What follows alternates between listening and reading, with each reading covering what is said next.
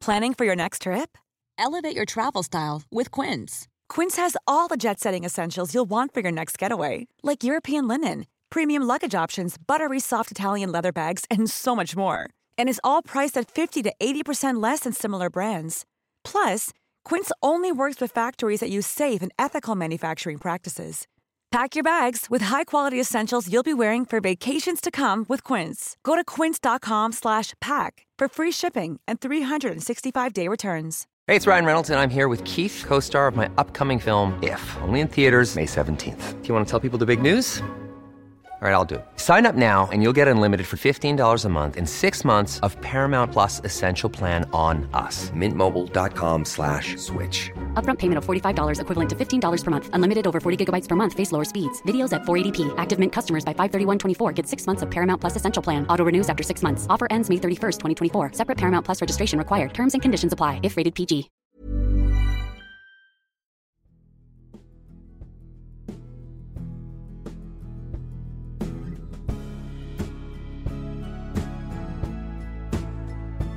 I januari 2021 blir jag dumpad och är på en mörk plats. I februari börjar jag och Ola spela in våra samtal. Jag är svajig och söker desperat efter lösningar.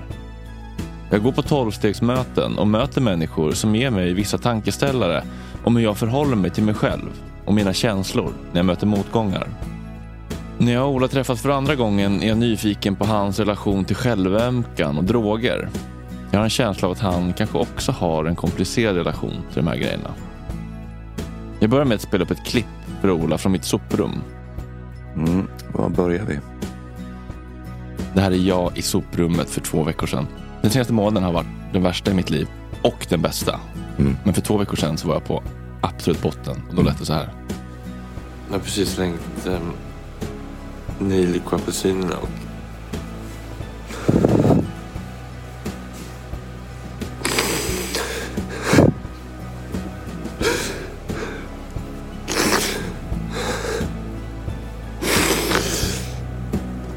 artisten som Erik hängde upp oss, oss höll jag säga. Jag kände inte riktigt att jag var redo att möta världen så att jag fick ta en liten paus här i soprummet kände jag.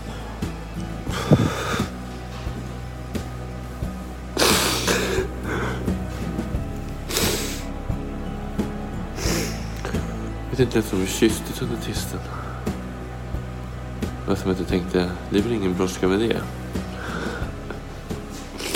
Det finns alltid i världen för det.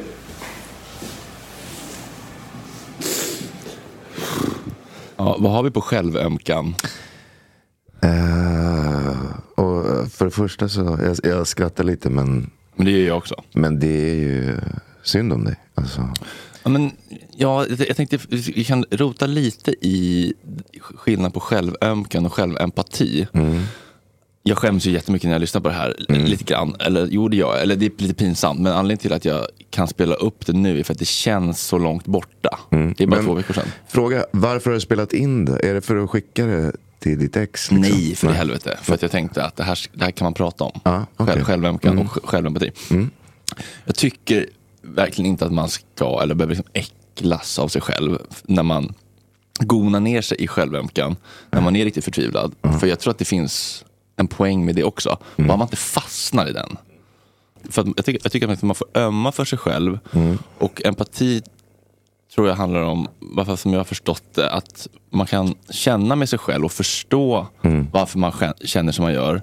Men att man inte gör sig själv till ett offer för omständigheterna. Fredrik i soprummet där står ju och tänker Åh vilken otur att jag har en otrygg anknytning och lider av beroendesjukdomen. Typiskt att allt det här ska hända mig. Vad jag än gör så blir det fel. Buhu och så vidare. Men det är också så här, du slänger nejlika-apelsinerna. mm, som han hängde upp Exakt. och tisten. Du gör alltså av med en symbol eh, för eran kärlek. Ja.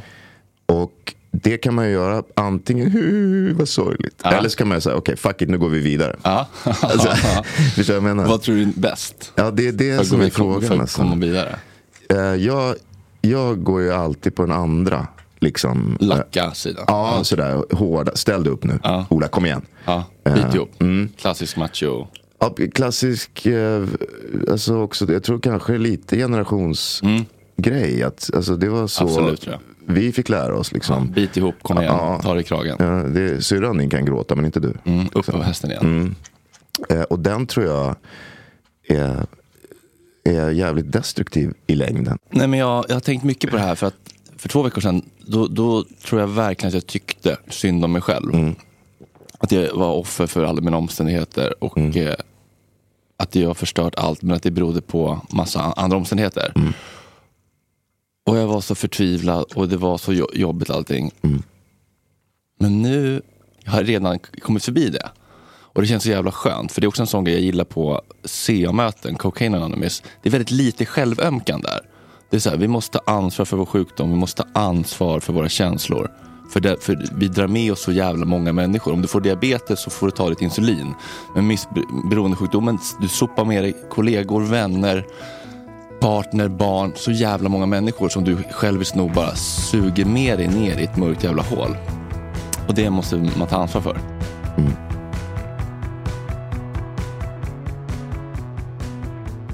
Samtalet ska handla om vår relation till alkohol och droger. Vi pratar om hur det började, vad vi fått ut av det och vad det kostat.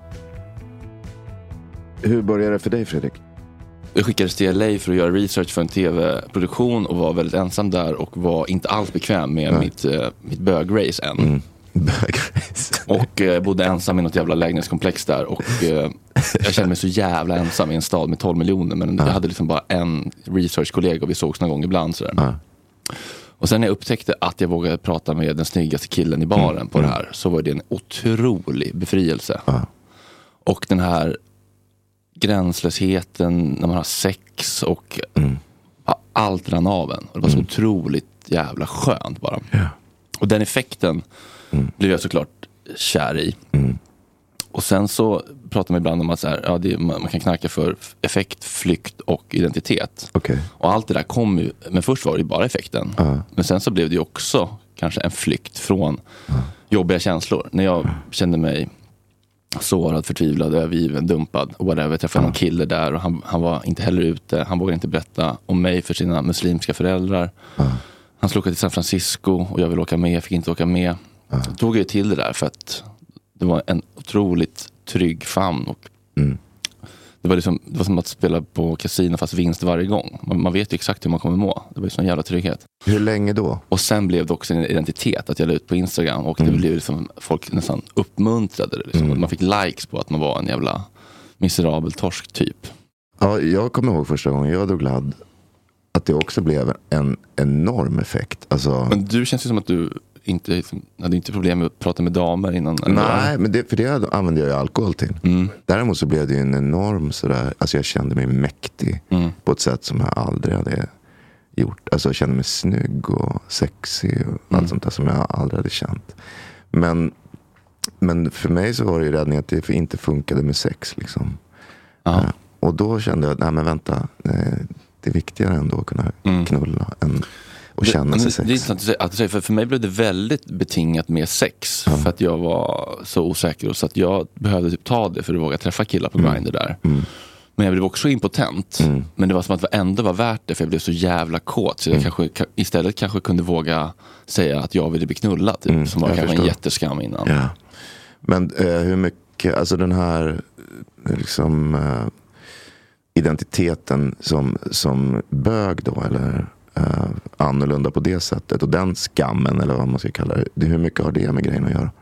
Jag tror, jag tror det var en stor, en stor grej för mig. Att jag, Mm.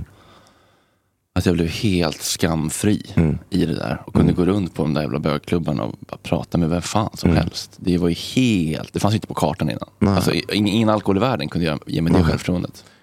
Ja, alltså jag, jag har inte behövt ladd, men jag försvarar ju alkohol på det sättet. Jag vet att jag inte, alltså jag vet att jag fortfarande hade varit lika skraj och meningslös som farsan om inte jag hade hittat folköl. Liksom. Ja. Alltså, så, så är det bara. Eller vet du det? Det kan du inte veta. Jo, det vet jag fan med alltså. Eh. alltså och, och sen så och sen så eh, får man ju vara tillräckligt liksom eh, sanningstro otrogen med sig själv för att förstå att, man får ju inget nytt av skiten.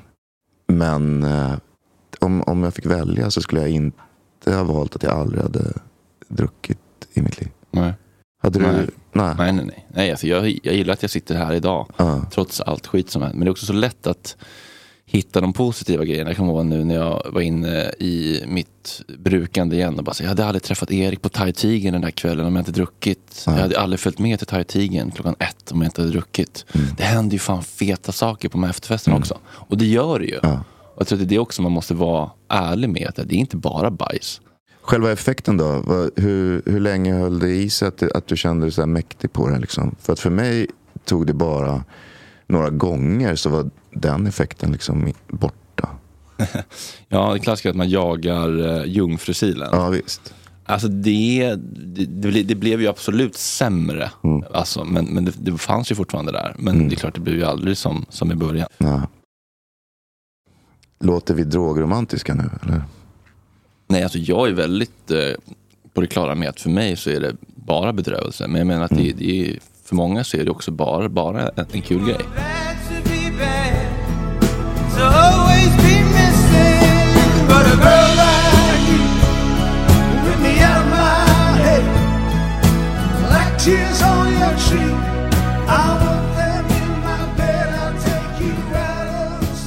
När var det som mörkast? Ja, men jag har en minnesbild av att jag sitter under en gångtunnel under Liljeholmsbron. Det regnar utanför och jag sitter på marken och eh, nycklar ladd för att jag har bråkat med min kille och eh, scrollar desperat på Grindr efter något. Någon slags tröst och hittar någon någon äcklig trekant jag inte alls vill vara med på. Så går jag dit och så är den ena killen eh, snygg och den andra är tjock och äcklig. Och jag frågar om jag får ta ladd, om jag får ta ladd där och det får jag inte. Så blir jag sur och så går jag därifrån. Nej, men jag har massa andra exempel också. Jag är på inspelning och kör på hela nätter och fuckar upp och håller på att missa flyg. och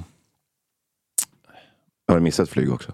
Nej, inte missat flyg riktigt, men har väl bara kommit till direkt till jobbet och sånt där. Och, Amatör. eh, Ja. men jag tänker att så här, ja, men sårat människor jag inte alls vill såra, men Mm. allt det här med att man fuckar upp relationer och jobb, det värsta som det leder till, det är egentligen känslan inför en själv. Ja. Alltså vad gör det med min, eh, min självkänsla och min, min självbild? Det göder ju det här hjärnspöket som säger att jag förtjänar att må skit. Mm. Så det är väl det jag tänker egentligen är den, den värsta konsekvensen av att, eh, av att göra så här i slutändan. Mm. När har det varit som mörkast för dig? Jag tror att det var efter min första skilsmässa när min exfru då hade eh, bestämt sig för att dra till London. Och jag satt kvar själv där med min son. Och kände så här, fan det här, jag pallar inte, det går inte, jag kommer inte klara av det. Och satt och drack och till slut så tog jag så här idiotbeslut att liksom köra ut min son till morsan. På fyllan körde jag någon gång på förmiddagen. Liksom. Jag kommer fortfarande ihåg när jag drog förbi universitetet. Jag kände, vad fan. jag är riktigt, riktigt packad. Liksom. Jag kände att det gick svajigt där. Men jag fortsatte ändå ut till Vallentuna och lämnade min son där ute. Och sen körde jag ut till Bagarmossen och la mig i en knarkarkvart och sköt heroin i två veckor. Mm. Mm. Du vann. Okej, hade du tagit heroin förut då? Nej, eller jag hade rökt heroin någon gång. Så här, ett par gånger kanske, i Frankrike. Det känns ändå som ett stort steg att gå till eh, injektion. Ja, det var ett riktigt stort... Alltså det var ju det var precis det där som du säger. att Jag hade ju också fuckat upp ja, alla relationer då. Den till min exfru, hade jag, det var ju jag som hade liksom kört sönder hela det äktenskapet. Och sen så satt jag där och fattade att jag hade också förstört relationen till min son. I och med att jag inte fixade det. Jag bara tyckte synd om mig själv och kunde inte ta mig ur det. Och till slut så är jag dessutom så jävla låg som som människa och pappa att jag kör ut honom på fyllan ut till morsan och bara slänger av honom där. Uh, och då, det självföraktet är ju så... Alltså det är så kompakt. Så det, det känns ju inte som, eller då kändes det inte som det fanns något, något annat att göra. Och det var väl att jag tänkte att jag skulle dö tror jag. Uh, jag, tror, jag tror inte att jag hade väntat att jag skulle liksom kunna ställa mig upp där i den där knarkarkvarten och säga okej, nu räcker det. Men det kunde jag ju till slut. Och vad fick dig att resa dig upp och gå därifrån? Ja, alltså det måste ju varit att jag inte stod ut med att lämna min son där. Ute hos morsan i Vallentuna. Att jag kände så här, äh, vänta nu. Uh, det är okej okay att jag kan kanske bestämma över mitt eget vara eller icke vara. Men hans då? Jag har fan inte rätt att göra det. Uh, så jag tror det var ju liksom bilden av hans framtid som jag såg framför mig. När jag till slut eh, ställde mig upp där och sa, hej nu drar jag. Och eh, det är jag ju glad för samtidigt. jag vet inte. Ibland så tänker jag så här, fan, han, han kanske varit bättre för honom om jag hade fullföljt den där planen. Så hade han fått dra till, till, till sin mamma i London direkt. Och så kanske han hade sluppit några år av taskig barndom.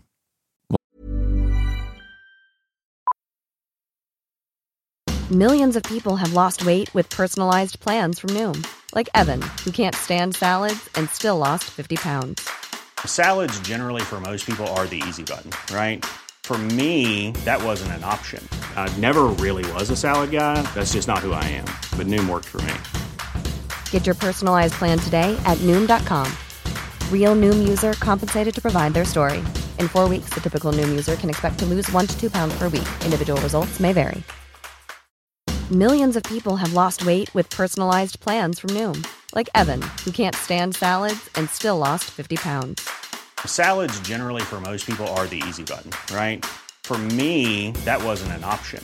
I never really was a salad guy. That's just not who I am. But Noom worked for me. Get your personalized plan today at Noom.com. Real Noom user compensated to provide their story. In four weeks, the typical Noom user can expect to lose one to two pounds per week. Individual results may vary. Vad tror du att du har förlorat till följd av eh, substanserna? Alltså det enkla svaret är väl relationer till familj, vänner och också ex. Då.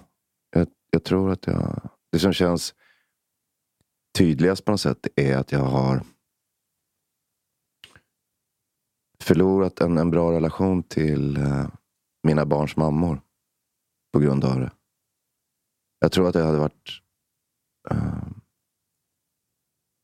Jag tror att jag hade varit en större och smartare människa i förhållande till dem och lyckats ha en bättre relation. Och det tror jag att mina barn sörjer ganska mycket. Att det att periodvis har varit så jävla dåligt mellan deras föräldrar. Och det tror jag är mycket mitt fel att jag har supit bort det. Liksom. Och, och de perioderna jag inte har haft mina barn varit jävligt dålig och eh, självupptagen i kommunikationen med deras mammor. På grund av att jag har liksom supit för mycket. Det, det, det som smärtar mest i alla fall. Sen, sen jobb såklart. Då. Att man har bränt massa jobb och sådär. Men det är inte... Ibland känns det nästan som, som en fördel. Varför då? Nej, men det är ju någonting, när man jobbar som skådespelare i alla fall, att man är, känner sig ofta prostituerad. Eller jag har gjort det i alla fall.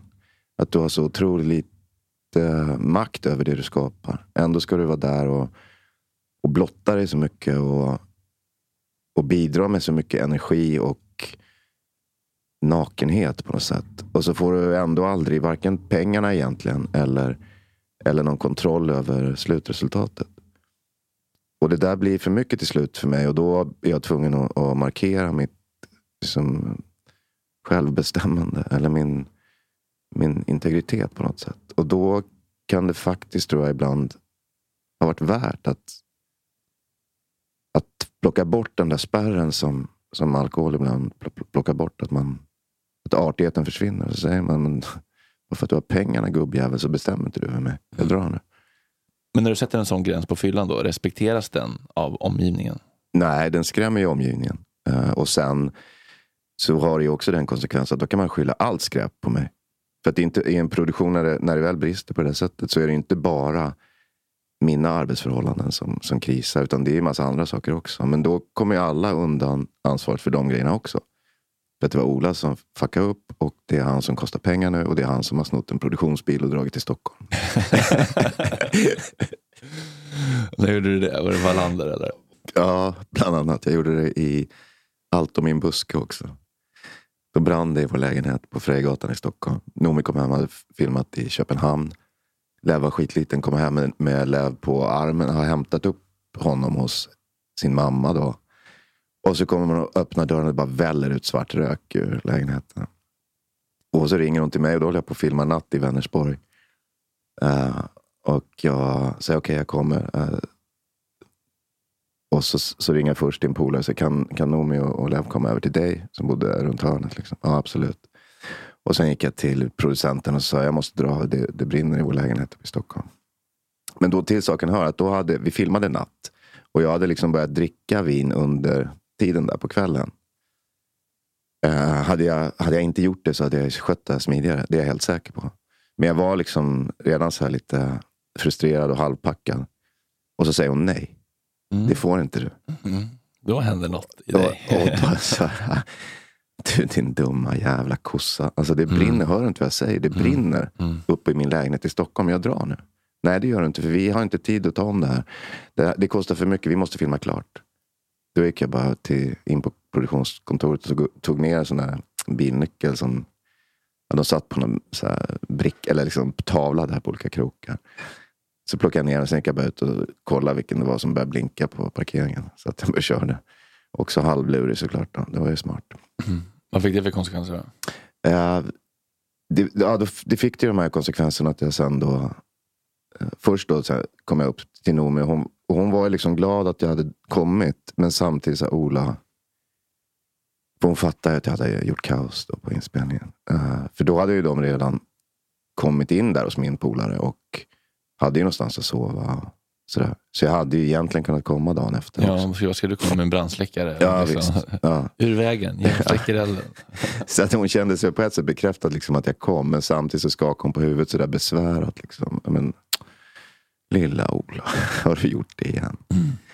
Men då fick jag dagen efter ringa och be om ursäkt. Och så åkte jag ner och så gjorde vi klart. Men det kostade ju några miljoner kanske att, att göra om det där.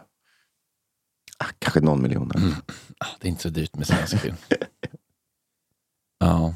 Men jag kan ju tänka också att jag har bränt mina relationer på, på att jag har supit och knarkat. Men det är ju inte så enkelt heller som att om jag hade tagit bort dem så hade det varit frid och fröjd. Nej. Det är grundproblemet är att jag inte kan hantera mina känslor. Så det hade ju ballat ur förr eller senare ändå. Har du haft relationer där du har känt att det har krävts av dig att vara packad eller påtänd?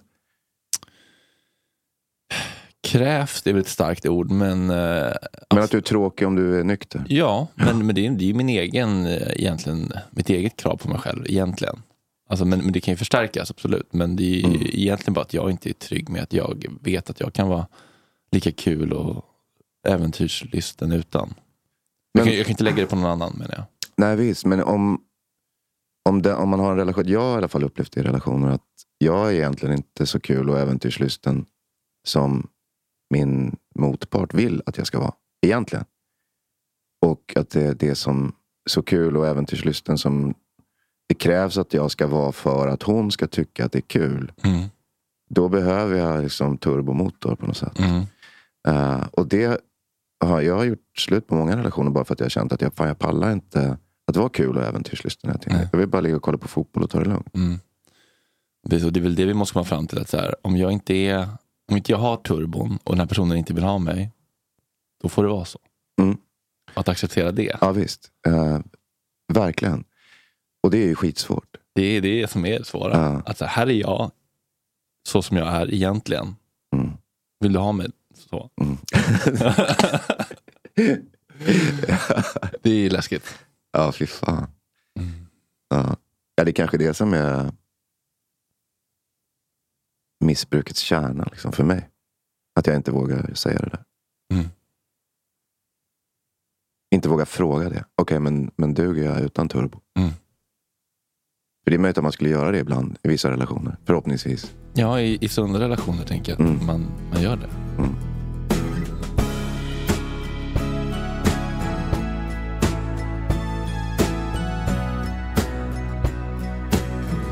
När det här spelas in i februari går jag som jag nämnde på tolvstegsmöten. För er som inte känner till konceptet så är det en gemenskap där missbrukare i grupp delar med sig av sina erfarenheter och försöker hjälpa varandra att hålla sig nyktra. Jag vet att Ola är skeptisk, men eftersom det gett mig insikter så hoppas jag att det skulle kunna hjälpa honom också. Du har ju sagt till mig att du tycker det är fegt att gå tolvstegsprogrammet för att man har problem. Vad fan menar du med det, du gubbjävel? Ja, ja, nej, men jag, så har jag känt när jag växte upp. Liksom att istället för att ta tag i grejerna och fixa, gå och handla, ta hand om ungarna och så. Så går man och lipar på något jävla tolvstegsmöte och så har man jobbat med sig själv. Och eh, Istället för. Båda kan inte samma existera. nej, jag vet inte. Alltså, det bygger mest på min farbror, farsans brorsa som var, eh, gick på sjön när han var ung tonåring och sen kom tillbaka och var eh, nerkrökad helt enkelt. Och, och gjorde livet till ett helvete för alla runt omkring. Liksom. Bland annat så stod han ju och vrålade utanför vårt fönster då och då. Kom upp ibland när farsan inte var hemma. Och, och ställde till ett jävla liv och skrämde livet ur mig. Och gjorde massa kaos helt enkelt. Liksom för, inte bara för mig och farsan, men för alla runt omkring. Och sen så efter tio år av det här jävla kaoset så bestämmer han sig för att han ska bli nykter. Och skriver in sig på någon, jag tror att det heter Hazelden-metoden. På Huddinge sjukhus kommer jag ihåg att det var. Och det var något sånt här tolvstegsprogram. Uh, jag vet inte om det skiljer sig från det du håller på med. Men, Ofta är ju grunden väldigt lik och så har ju folk lite olika varianter på det. Typ. mm. men då var han i alla fall inne i något steg där han skulle be om förlåtelse. Då, Mm. eh, till dem som han hade gjort illa. Och, och det hade han ju med mig. Då, så att, då skulle jag komma till Huddinge sjukhus. Sätta mig i någon vit jävla sal. Massa andra alkisar runt omkring. Då, och, och så skulle han be mig om ursäkt för Ja, inför dem?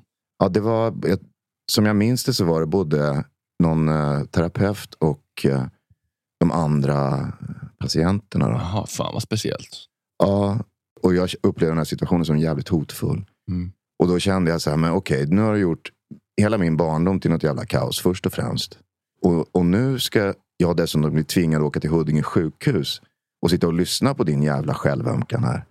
Och då kände jag, blev så otroligt liksom provocerad av det. Jag blev nog egentligen skraj i den där situationen. Mm. Men, Men eh, hur var det formulerat då? Var det självömkigt? Ja, det var. Men det är han fortfarande. Alltså, han, det har han alltid varit. Alltså, eh, oavsett om han har nyktra perioder eller, eller super så är det otroligt självupptaget, Okej. självömkande. Eh, han är som ett barn. Alltså, det är bara, han ska bli serverad allting. Ingen får störa honom. Om han mediterar så får ingen liksom prata i, i samma kommun. Alltså, det, det Men jag ska ändå ta själva steget i försvar, steg åtta med gottgörelse, så är ju de strikta instruktionerna, när jag har gjort det i alla fall, har ju varit att det ska vara noll självömkan. Det ska bara vara, det här har jag gjort fel, det här vill jag ta ansvar för. Finns det något jag kan gottgöra dig för? Mm. Noll, men du då och jag har mått så dåligt. Inget sånt får vara med. Nej, men nej, jag förstår. Men nu pratar du ju ord. Sen finns det ju en ton. va? Även om, om jag säger så här.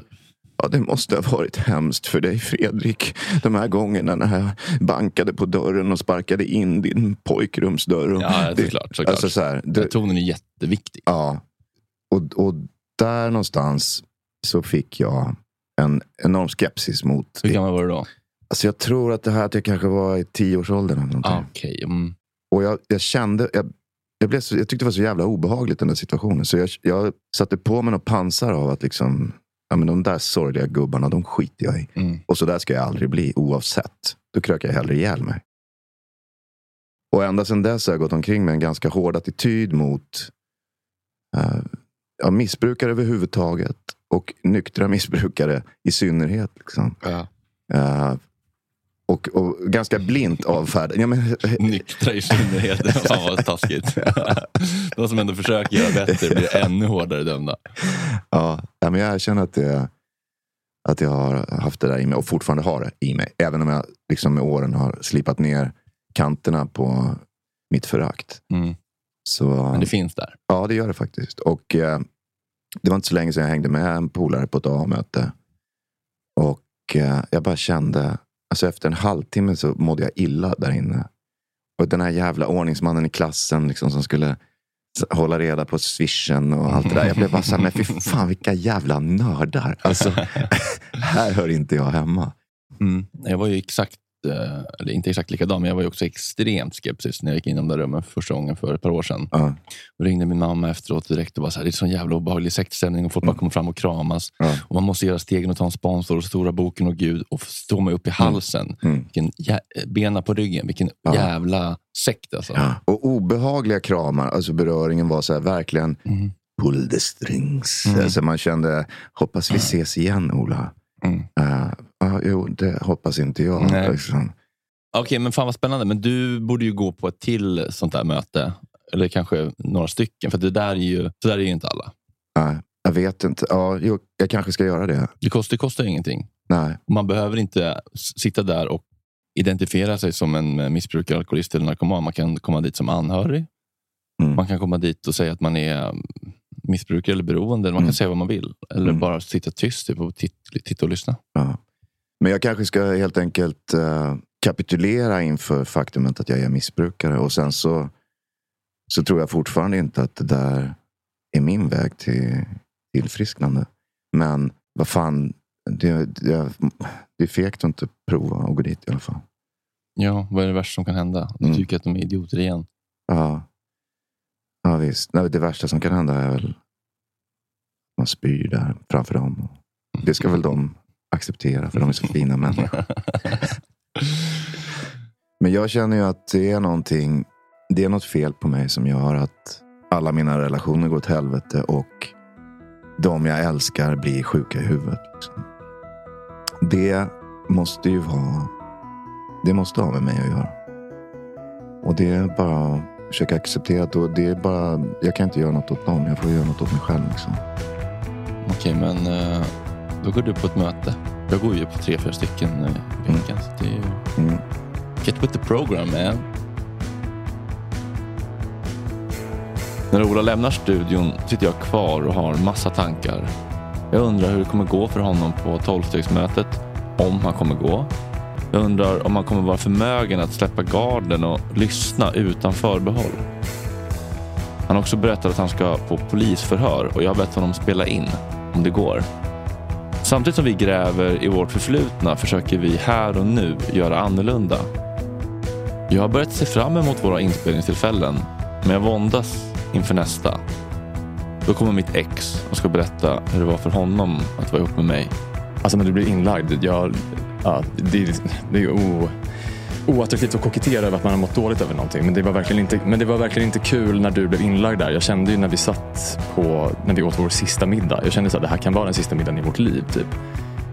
Jag är lite rädd, men det känns bra att jag inte behöver göra det själv och att Ola är med.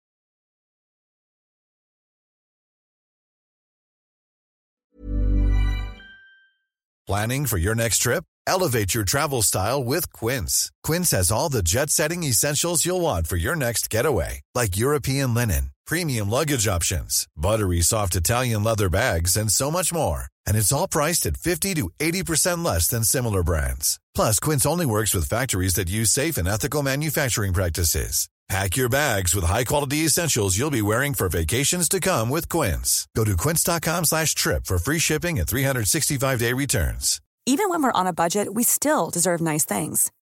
Quince is a place to scoop up stunning high end goods for 50 to 80% less than similar brands.